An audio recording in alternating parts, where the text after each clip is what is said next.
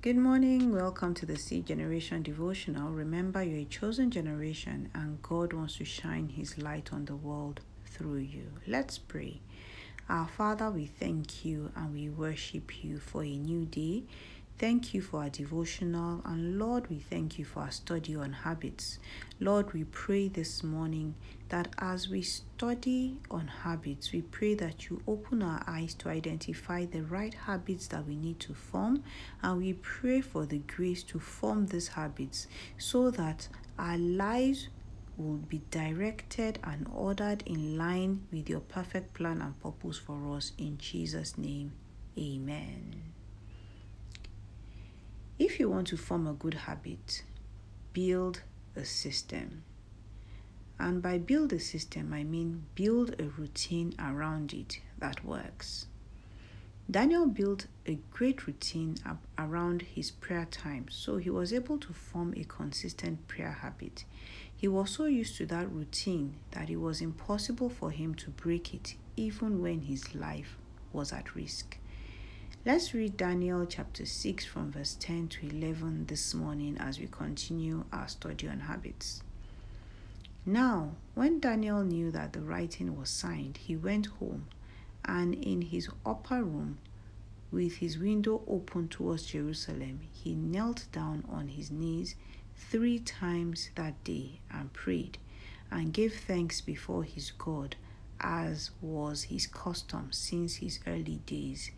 Then these men assembled and found Daniel praying and making supplication before his God. So, from the passage, what system or routine did Daniel build around his prayer time? Now, the first thing that I want us to note is that Daniel set a place of prayer. Daniel prayed in his upper room with his window open and facing towards Jerusalem. And this was where he prayed every day, three times a day for 365 days. This means that Daniel would have prayed in that room 1095 times in one year. I'm sure any time Daniel passed by that upper room, the only thing in his mind will be prayer. Also, Daniel fixed a particular time for prayer. The Bible tells us that Daniel prayed three times a day, and I want to believe that he prayed at a specific time each of those three times. And his prayer time must have been according to the tradition of the Jews. So the Jews had a habit of praying at sunrise, at noontime, which is 3 p.m., and at sunset. Daniel 6:11 says that the men that ganged up against Daniel assembled and found him praying, which means they came together at a time that they knew that they would find Daniel praying. So that means that his prayer time was fixed. So Daniel's prayer routine was according to the tradition of the Jews. So it was easy for him to follow because that's how he had been taught to pray from his childhood. So the fixed time and the place of prayer served as a trigger for Daniel, prompting him that it was time to pray. So, for any new habit that you want to form, whether it's a study habit or an exercise habit or a Bible study habit, build a routine that is clear and easy to form and set up a trigger that prompts you that it is time to carry out the specific action relating to the habit that you want to form. So, for instance, if you want to form a habit of praying early in the morning, set an alarm which serves as a trigger to wake you up. But make sure that you don't put the alarm clock or phone right beside you, that you can just press the snooze button and go back to sleep. No, don't do that.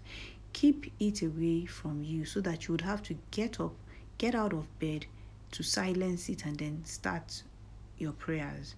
Then don't pray on your bed. Have a place, if possible, outside your bedroom that you have to get up and go to. And if that's not possible, then have a place in your room away from your bed that you have to get up and go to. We see also from the example of Jesus that when he got up early in the morning, he left home and went to a solitary place to pray. So Jesus had a set place and a set time to pray. You don't need to leave your home. You don't even need to leave your room, but just get up from your bed and have a place, whether a study table, a floor, a corner in your room, a closet, whatever it is. Just make sure that you have that place aside from your bed that you can get up to to pray. And that also goes for studying, setting up a studying habit. You know, have a fixed time, have a fixed place for you to study, and most preferably not your bed. So, our learning points today is that to form a new habit, you need to build a system around it that works. Have a trigger that prompts you to carry out the action relating to the habit that you want to form. Make the trigger easy to identify and you know, it can be a fixed time, a fixed place, something that you see around you, or anything else that makes you know that it is time for you to carry out that habit.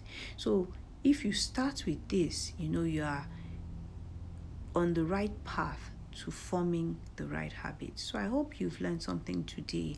And if you have any questions or comments, please send me a DM at Seed Generation Devotional on Instagram. So God bless you. Have a lovely day.